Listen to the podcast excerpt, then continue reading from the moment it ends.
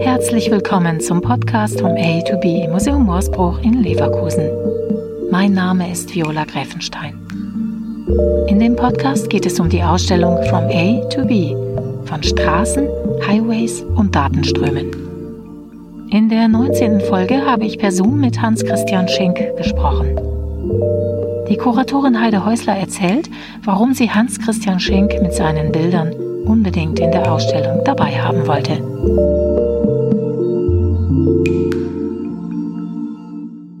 Hans-Christian Schink äh, bringt uns mit seiner Arbeit Verkehrsprojekte auf den Boden deutscher Bauingenieurskunst. Und zwar hat er mit seiner Kamera sich den Verkehrsprojekten gewidmet, die nach der Wiedervereinigung auf den Weg gebracht worden sind und ähm, es war für mich eine ganz interessante Arbeit oder ist, ist natürlich eine ganz interessante Arbeit, in welcher Form sich Straßen letztlich auch als verbindende Elemente zweier Staatssysteme darstellen lassen.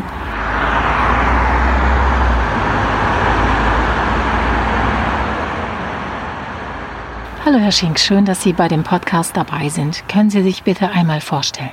Ja, mein Name ist Hans-Christian Schink. Äh, geboren in Erfurt 1961.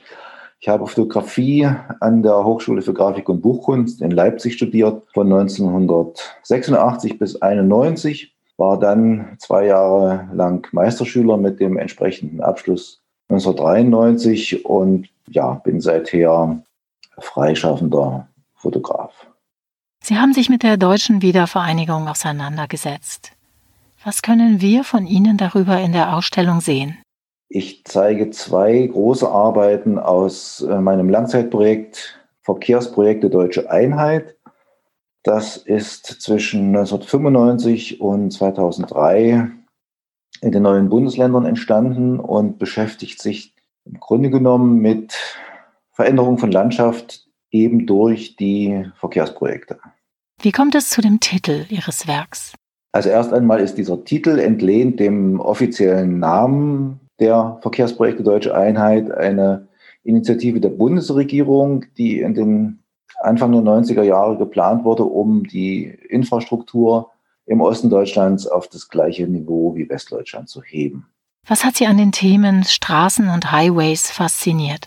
Äh, das begann eigentlich tatsächlich Mitte der 90er Jahre, dass eben neue Autobahnen gebaut wurden, vorhandene modernisiert wurden, neue Eisenbahnstrecken gebaut wurden, zum Teil auch Wasserstraßen. Für mich war das Faszinierende daran, dass eben nicht der Widerspruch zwischen Natur und Zivilisation dort zum Tragen kommt, was unterschwellig mitläuft, aber eigentlich, dass eine vorhandene Kulturlandschaft sehr stark modifiziert wird mit einer anderen Struktur, die wieder eine neue Kulturlandschaft schafft. Und Straßen waren ja zum Teil vorhanden, aber das Ganze hatte eben jetzt eine, eine generalstabsmäßige Planung, könnte man sagen. Und insofern ist das Thema Straße eingebettet in diese Fotoserie, weil es an dem Thema Straße natürlich am augenfälligsten abzuhandeln war, was mit der Landschaft äh, passiert, die über Jahrhunderte in anderer Form auch gewachsen und genutzt worden war. Welches Gefühl war es denn für Sie, auf einmal schneller reisen zu können in einem Auto? Ja, ich habe es natürlich zuallererst äh, an mir selber festgestellt. Meine Familie, das heißt also meine Eltern und wir Geschwister, wir hatten zu DDR-Zeiten nie ein Auto. Das heißt, unsere Form des Reisens war komplett anders. Wir sind sehr viel mit dem Zug gereist. Wir sind gelegentlich mit Verwandten mit dem Auto gefahren, zum Beispiel eben auch in den Ferien an die Ostsee, was in der Regel einen Zeitaufwand von ungefähr acht Stunden bedeutete, hauptsächlich über Landstraßen dann auch.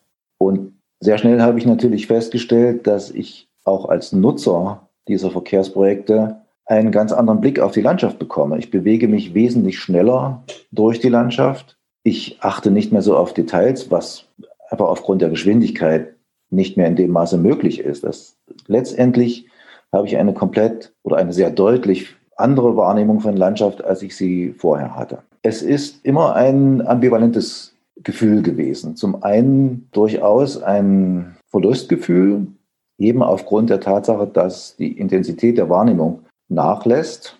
Auf der anderen Seite natürlich ein bequemeres, ein schnelleres Reisen, Also letztendlich hat das dazu geführt, dass ich mich versucht habe, auf einen doch eher Beobachterstatus zurückzuziehen, könnte man sagen, und eben in den Fotos möglichst keine vordergründige Wertung aufscheinen zu lassen.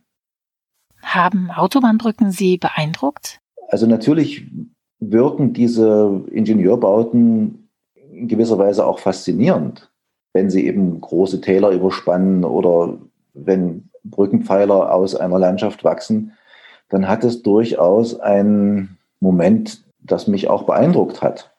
Und insofern ist dieser Zwiespalt für mich letztendlich nicht aufzulösen gewesen.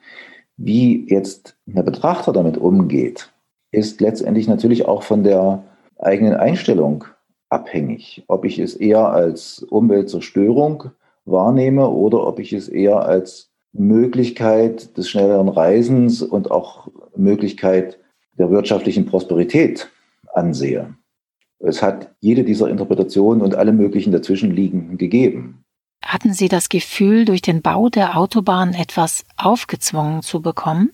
Ja, ich würde jetzt äh, dieses Gefühl, etwas übergestülpt bekommen zu haben, nicht in allererster Linie an den Verkehrsprojekten festmachen. Also da gab es andere eher auch unangenehmere Punkte in den Nachwendejahren. Aber auch das schwingt natürlich in gewisser Weise mit.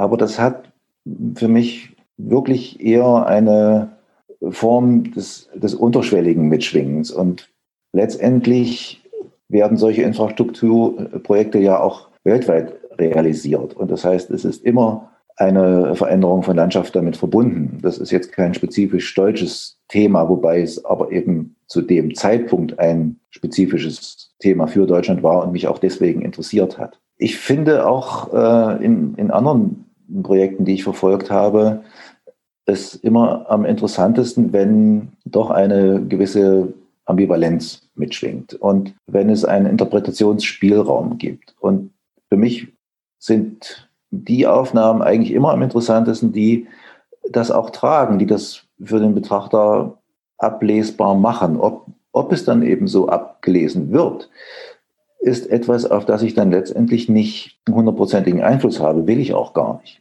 Ich will ja keine didaktischen Bilder machen, sondern ich wünsche mir Bilder, die letztendlich auch aus, die logischerweise sehr stark auch an Realität angelehnt sind, die ich aber nicht vordergründig als Dokumente sehe.